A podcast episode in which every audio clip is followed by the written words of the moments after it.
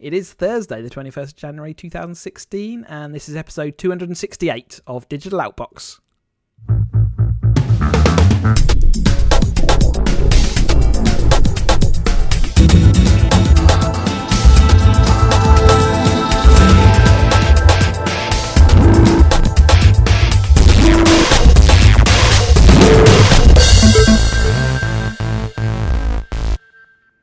Hello, this is the news in the tech community. I'm Chris, joined as ever by Ian. Hello, Ian. Hello, Chris. Sup? It's the end of the week. It is very nearly the end of the week. I'm definitely back in work mode. Holidays was a long time ago. I need a break already. I need it to be Christmas again. One of the guys I work with spent 3.5 weeks in America just before Christmas. And at the start of February, he's going to spend 3.5 weeks in Australia and New Zealand. And it's like, come on, that is ripping it. It's nice, though. Nice, it's very nice work if you can get it. Yes, I need a whole load.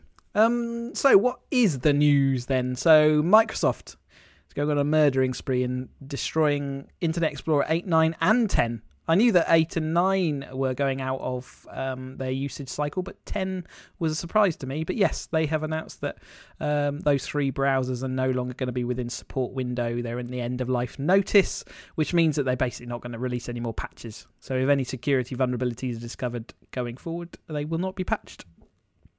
Yep. So you better make sure you're on 11 or on, Edge? Microsoft Edge. So Edge is where all their development time is going into at that moment, and they'll keep 11 up to date for their older operating systems. So if your Edge is only available on Windows 10. And I will point out, as I represent old worldy corporate communities, it is a big upgrade. So it's just there's a lot of firms out there still running 8, unfortunately. Yes, but at least 8 was somewhere within the realms of normal browser operation, whereas 6 was the one before that, which wasn't. Yeah, it's surprising how quickly 8 became really bad. I think a lot of the tech firms was like, right, if you can do it for 6, you can do it for the rest. You know, so lots of websites just started saying, don't support us. Yep. And you see that now even on Microsoft's own sites. There, if you visit them with older versions of Internet Explorer, it's like you're using an out of date browser. I don't really support it. Private messages can be read by your employees within the European Union. So employers. Employers. Employees of your employers. Basically, if you're using Yahoo Messenger, for example, at work, when you shouldn't be and you've been told you shouldn't be, then it is within the rights of your employer to read those messages and sack you for it. I don't have a problem with this. I don't get what the issue is. No, although it doesn't stop someone sat on their phone, does it? It's just on the actual employer's computer, and it's well within their rights to do it. You're right. It feels a little bit smeggy, shall we say, to sack someone for it. But then again, if you know and have been briefed of the regulations before you do it, then it's your own risk, isn't it? Tory boy Ian's going to come out now and just say, you paid to work. You know, it's like, it's just one of these things. So everybody has, you know, toilet breaks and takes breaks and has a little chat and has a little natter. But some of the examples where people sitting for, you know, predominantly the whole day on, you know, some sort of chat site or on Facebook or whatever, and it's like, but you are paid to work. I stupidly, at Radio 1, I caught their news item on this because I was driving home, and it was some woman in Liverpool, and she was like, "Yeah, it was only when I got my final written warning I realised that I'm paid to work." It was a bit of a moment of clarity for me. Yeah. And then there was some other guy who was like, "I got sacked for this," and they were talking to some lawyer, and it was like, you know, you need to check what the terms and conditions are, and blah blah blah, and make sure that it was all done rightly. And he says, "Well, I'm still bitter about it. I was talking to my wife. I work at a call centre. Still very bitter about it." And then the newsroom just said, just to point out that John, you know, spent quite a lot of his working day talking to his wife at the call centre. Yes. Yeah. It's one of those things. Yes. Don't do it if you want your job. And they can physically read it. Yeah. I think the point was that they were entitled. They didn't read it deliberately. They thought it could have been work related, but they are entitled to read those messages. It's not just that they can know you're doing it, they can actually physically read your messages. I mean, our work has got an IT acceptable use policy, which is just one of these. And if you followed it to the letter, then there's certain things I probably wouldn't be doing day to day, but you do them. WhatsApp is going subscription free, so it's dropping its $1 per year fee, which was in place beforehand. I think you got your first year for free anyway, and then they used to have to pay a $1. I think it cost a little bit to download as well, but I think both of those costs are now gone, and they're moving to an advertising model where they're going to pimp your details to companies who want them. Yeah, and I think that it was kind of weird that in a world where all the other messaging platforms are basically free, including all the ones that are offering super strong encryption, WhatsApp had this kind of $1 a year. But when you think about the numbers of people, it's almost sensible. I don't know. I think we might see other people going the other way, because advertising hasn't worked for Twitter, and it hasn't worked for in the same way for other companies. So having just a $1 a year seemed like a sensible. Yeah, it's a bit of turnover. Yeah, but I don't think you actually end up seeing adverts. It's not affected its popularity, is it? No, but I don't think you end up seeing adverts with WhatsApp. What they're talking about is that there's some sort of user details, but also they're looking to turn themselves into a bit more of a platform and start to integrate other applications. And it's back to that. I guess it's the thing that everybody's jumping about Twitter. It's saying it's going to show you company messages from companies which it thinks you might want to hear from. That sounds pretty like advertising to me. Do you get much WhatsApp spam? No, none at all. I get like one a week, and it's like, but I don't really use it very much. I'm only on that one channel. No, near die, and it's just weird. And I guess they've guessed the phone number, maybe. Yeah, and it's every once twice a week you'll get there's a WhatsApp, and it'll be like, oh, no, I can't say I've noticed that. No, okay. Anyway, me. So anyway, they're changing their model, and they're going to see whether that works, I guess. Sports Hub has been launched by Facebook. What's Sports Hub? It's a second screen experience. So they're all chasing, I think all the social media firms are trying to chase TV. TV's still a big event type thing, even though you get like box sets, if maybe take away some of the drama type things, you still see it with Game of Thrones and Mad Men and some of the big, even when Netflix releases House of Cards, people talk about it, and there's lots of Twitter gets a lot of that kind of traffic. Downton Abbey would have as the new episodes were coming out, that's a big Twitter storm about that. Yeah, and I mean it's just like loads of people going, oh. Yeah. Some people very excitedly. Most people yawning, you're right. And so Twitter, I think, has been seen as a bit of a kind of home for this stuff, and we've seen other platforms try to work around Twitter and integrate it. So even the latest telly I've bought, you can actually see tweets along the bottom of the screen as you're watching it. Really? Yeah, so it's all hashtag driven, and they're trying to put a bit of intelligence around it. So this is Facebook saying, let's do it for sports events, because box sets haven't taken that away. People still want to, watch sports live. Yes. And so they've done a kind of 4-tab interface, and actually it displays it in chronological order, so they're not messing around with the stream like they do with the rest of their content. It does feel like a bit of a Twitter clone. You can't view the content, so it is a secondary. You still need to be able to watch it somewhere, whether it's laptop, TV, whatever. But, so as the sporting event's going on, there are tweets hashtags from within Facebook getting flowed up. Okay. And stats. So they're going heavy on stats to try and say, so alongside, in a lot of the American sports are a lot more stats. They love heavy. Their stats. It's because there's so much time between each play. They've got to fill it with something. Absolutely. I mean, NFL is just adverts. Yeah. In between a kind of stupid game. That's not true. I actually quite like NFL. So, yeah, it's let's kill Twitter. Yeah, and maybe they're seeing that Twitter's struggling, and what can we do to take some of that off their hands. Friends Reunited is finally dead. This was the kind of social site that kicked it all off way back when.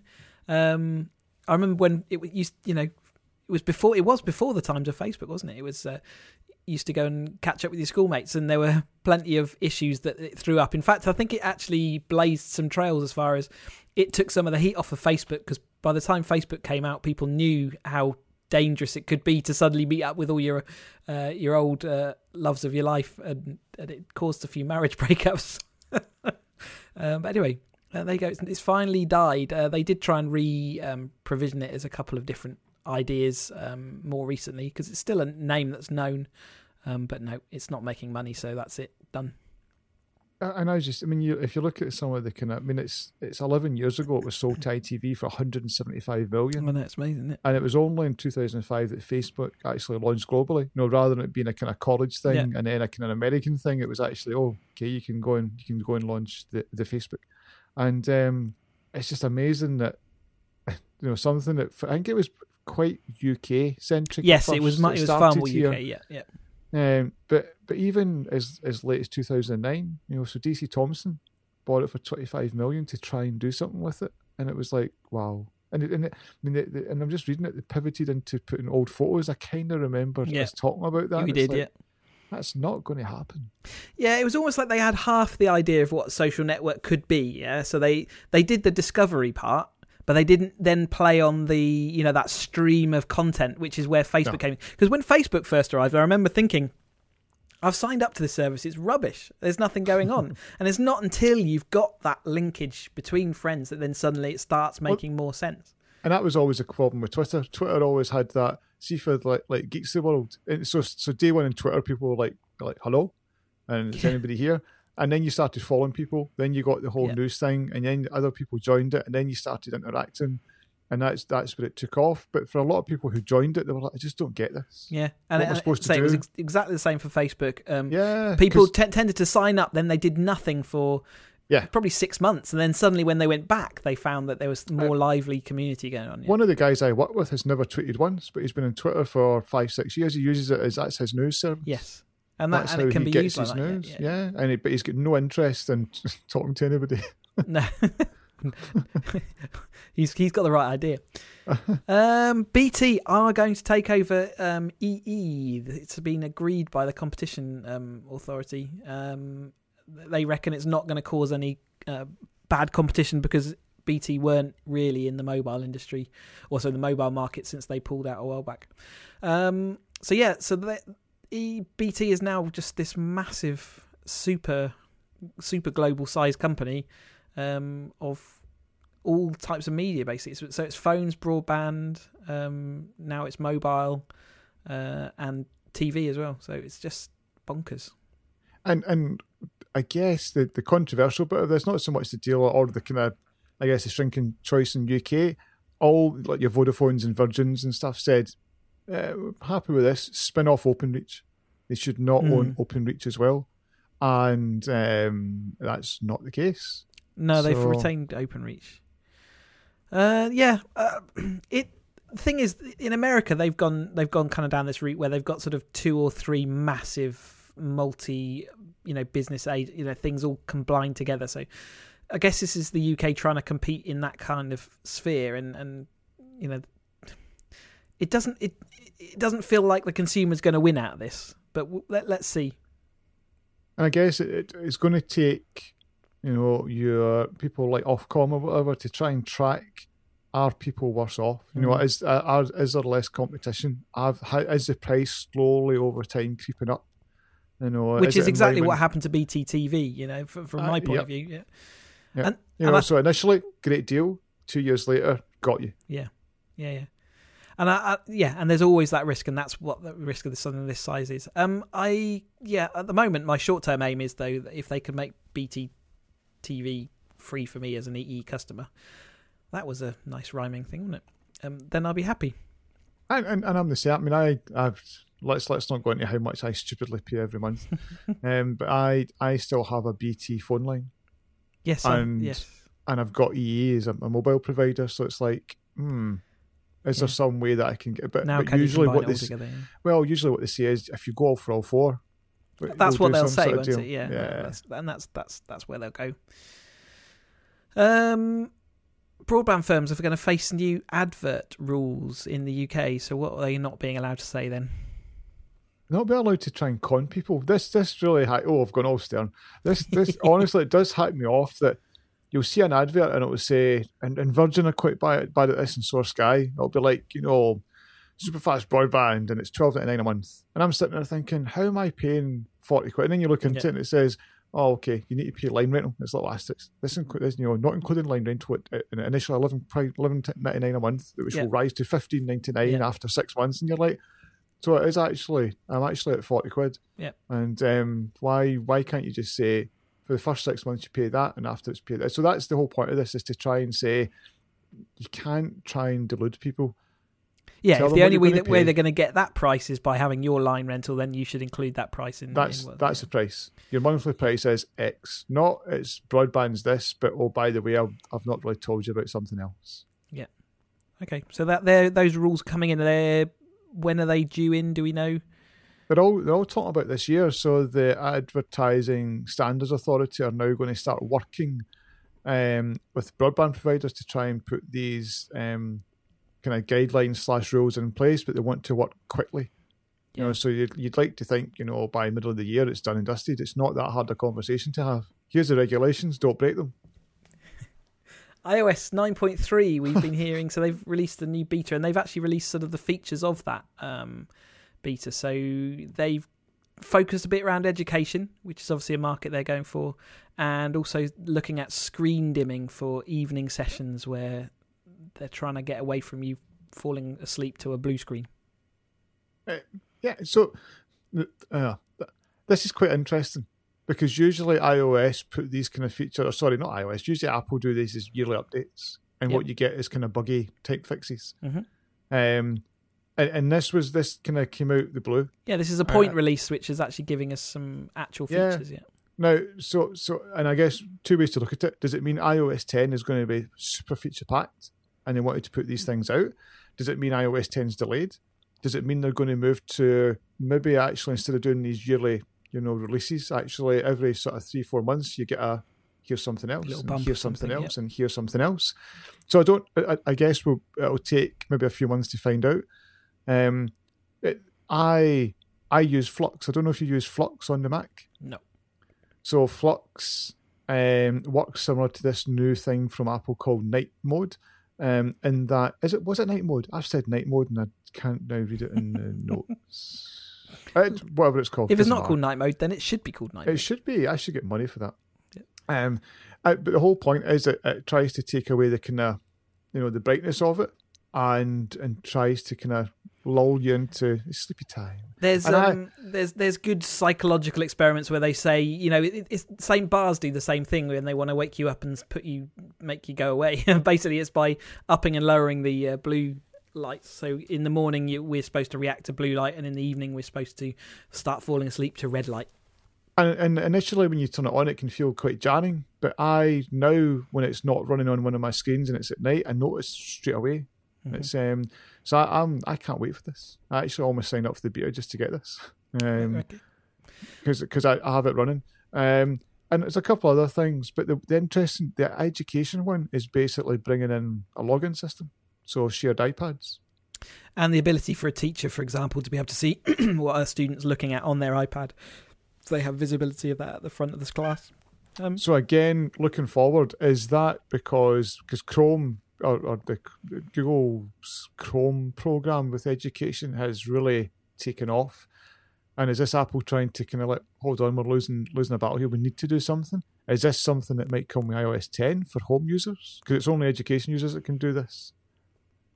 But so is it laying the foundation for the parents checking what their kids are doing, kind of thing? Yeah. So some interesting things, but I can't wait. And I guess it's also pointing to probably March, because it's the beta was launched last week, so it's probably pointing to, by the time they go through the 3 or 4 betas, lots of rumours about March would be new watches and potentially new iPads, and they'll do an event, and that probably ties up with 9.3 coming out.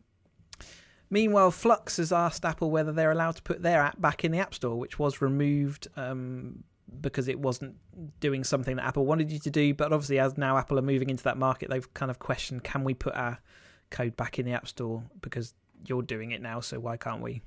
Yeah, they didn't. And the title is a bit misleading. They didn't actually get in the App Store. They released a kind of way of, so if you've got an Apple developer account, you can download Xcode, you can write the code for it, you can deploy it to your iPhone. Yeah. And lots of people did it to get Flux on. Right. And then Apple said, please remove this. because you're using some private APIs. And all Flux are saying is, let us do it. We've spent lots of time and money. We've got lots of, it's Night Shift it's called.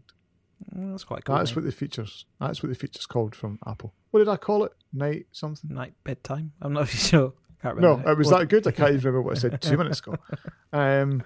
I think it's one of these things. Apple shouldn't just be able to, create a monopoly. So Flux, as I said, I've loved it. So. No. But they can. But they do tend to open up eventually, don't they? So yeah, maybe they will. Netflix CEO has said that account sharing's okay. So this is a grey area. Can you share your login details to, with someone else so they can watch part of your Netflix subscription? Well, the CEO of Netflix says, yes, you can do that. That's fine. He sees it as an advertising and a sort of future user kind of possibilities in that. I'm sure he wouldn't if there was only ever one Netflix login that was shared around the whole globe. But nevertheless, I think he's, within the realms of sharing it with your mum and dad. Why not? And he says that we tend to see most people who are using someone else's account, they eventually become a subscriber themselves. Yeah, he made it. I guess he put it down to, if you're watching on your mate's couch, then what's the difference to watching it in your mate's house and you're watching it in your house and that kind of thing. So I'm sure his opinion will change though if that did go too far. Like the music industry maybe had a different opinion when it was actually eroding their sales to a massive extent. Maybe. I mean, they are limited. I think there's you're limited to number of devices it can currently watch. I don't know. That's what I don't know. I'm pretty sure on the site it's like, unless you pay more to get like 4 devices, I think it's locked to 2 devices at the same time or even 1 device. So you're then, so I'm watching it, and if you've got my details and you went to watch it, we've got, you can't do that. There you go. And that's the way they control it, isn't it? So it doesn't lock it out, but it just keeps it fairly quiet. So that's good. And it seems a sensible approach for him to take. They have also said they're going to make it harder to use proxy workarounds. So this was a way of you as a Netflix user getting to see some of the US content early. Or content that's not available over here. Netflix have kind of reluctantly said, that, because the media owners weren't very happy that people could get around it fairly simply. So Netflix are putting stronger measures in, but they have reiterated they'd really much rather we lived in a world where there wasn't any of these content restrictions. And once it was on the service, it was available to anyone who was subscribed. Yeah. I kind of see both points. Yeah, of course you do. And because there are 2 points and they're both legitimate. Yeah, I've always hated. I hated back in the SNES days. A Japanese game would come out, and it would be tough to wait a year before it came here. Yes, and it was always down to translation. I hated that. When DVDs came out, it was all region locked, and maybe America or Japan would get a better release than we would get here. So I'd make sure I had my DVD player was I could play any region. So I've always kind of hated these things, but at the same time, I kind of understand. From a business perspective, they make perfect sense. Whether it be spreading out the marketing budget across different regions, which is, if you had to put a whole marketing budget out for a release immediately and across everything, it would be massive. It would be more than people could cope with. And things like games, it's infrastructure build up as well, isn't it? It's release it over there, then we get a level, and then we can release it over here, and we can add more servers as we need.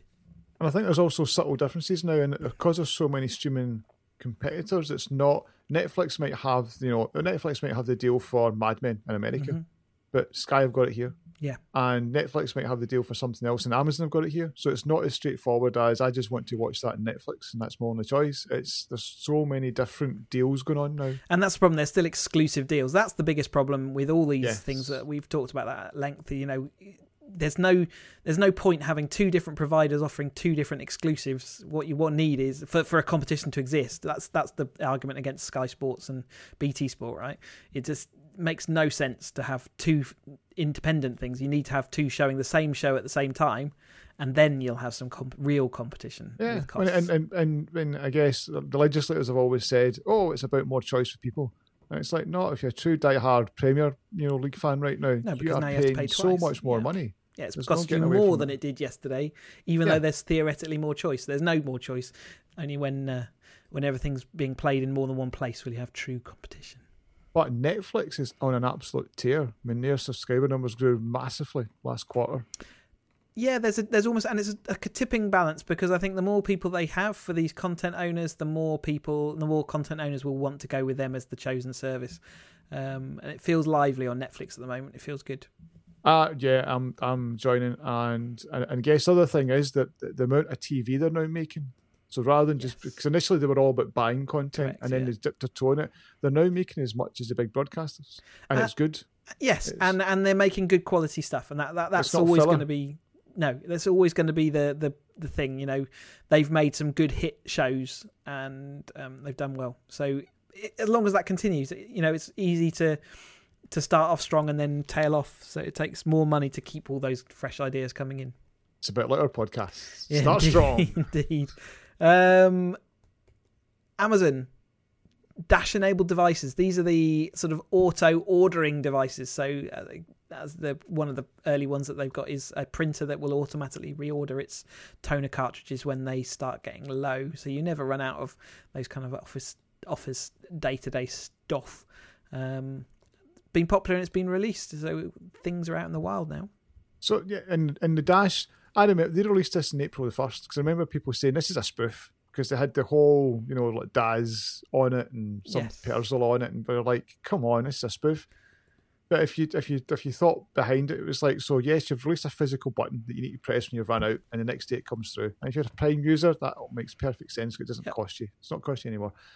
But the whole the intelligent bit was the whole whenever I go to print, and I know every time I say to you about printing, you're like, "What's printing? Don't get it." No, I print. But anytime I go to print, I'm out of ink. And how great would it be if I just came home one day and was like, "Oh, I've got a parcel. Oh, it's ink. I must be running out."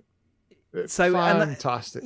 And obviously within limitations, that sounds like the future, doesn't it? Obviously, you need to still be in control of that, but nevertheless, yeah. And like you say, that this was their. The weirdness was where you haven't got like an electronic device that can do that ordering for you. You had to press a button. So as soon as you saw that you were running out of toilet paper, you just press a button, and the next day it would arrive. There we go. Well, it started happening anyway, so there you go. Yeah, brother printers, and there's a washer from GE, General Electric. So they'll start to deliver washing soap. Yeah. Nest thermostat had an issue over the cold period and left a lot of people without their heating. And I guess that the reason I put this in is almost like the contrast to that kind of smarter way of working and smart home. Just make sure you've got some way of like backing out of that, because the horrible thing about this is that, you know, it caused people to lose heating over a really cold snap, especially in the UK. And they were aware of the issue, and it's, you know, we've eventually got it fixed for 99.5%, and here's this 9-step fix. But when it was down, you couldn't override it. It was basically switching everything off. So it decided you didn't need heating, and there was no way of you going, no, I really do. No, you don't. Well, interestingly, there's two examples at the bottom. The bug drained the battery life of thermostats and deactivated the system, and you couldn't charge it and get it back on. And so products stopped working. Cold house, cold feet. There's one bit of feedback on Twitter, but others reported the thermostat was unexpectedly heating up the house. And it's like, that's a bit worried, because thermostats. Yeah, I mean, the whole thing was thermostats just sit there and they just kind of work. It's and like they made a nice, smart alternative, which kind of is buggy. It's like really worrying. Yeah. You don't want that, Dave. And finally, Jeremy Corbyn. He's had his Twitter account hacked. Poor Dave. Someone put out some expletive-laden tweets. Yeah. And this guy is definitely Scottish. This is who did this. Because as soon as I saw it, and I saw, here we go, here we effing go. And then David Cameron is a pie. It's like... That's not a person from London. Yeah. So, and I won't go into the other two, but it was definitely... when I saw the here we go, I was like, right, that's somebody up here. Or somebody down here, but from the land of Scots. It actually also sounds like just someone who's just been opportunist and just happens to have stumbled across this password. It doesn't sound like a kind of anonymous type hacking attempt. Oh no, it does. It sounds like some little 15-year-old wee Ouija is like, "Hey, I've got his password. David Cameron's a pie." Ha. But I think it's like, okay. But what I mean is, it's no more. It doesn't seem any more what's the word I'm looking at? It's fine. Yeah, I think it's a young kid doing this rather than an organised attack. David Cameron's a pie. That is where we're going to end today's... No, I better stop. Today's stuff. If you want to find out more about us, about what we do, info@digitaloutbox.com, Twitter digitaloutbox, and I'm on Twitter as CheesyUK. And if you want to follow my racing stuff, academyracer.co.uk. So Ian, where can we find you?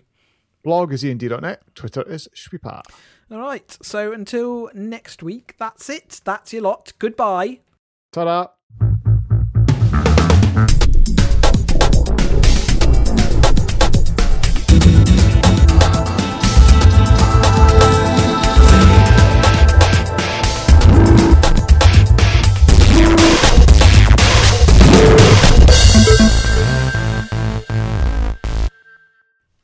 David Cameron is a pie. And the best Twitter image was the next one saying, why has nobody put his face in a pork pie? And sure enough, somebody applies with David Cameron a pork pie.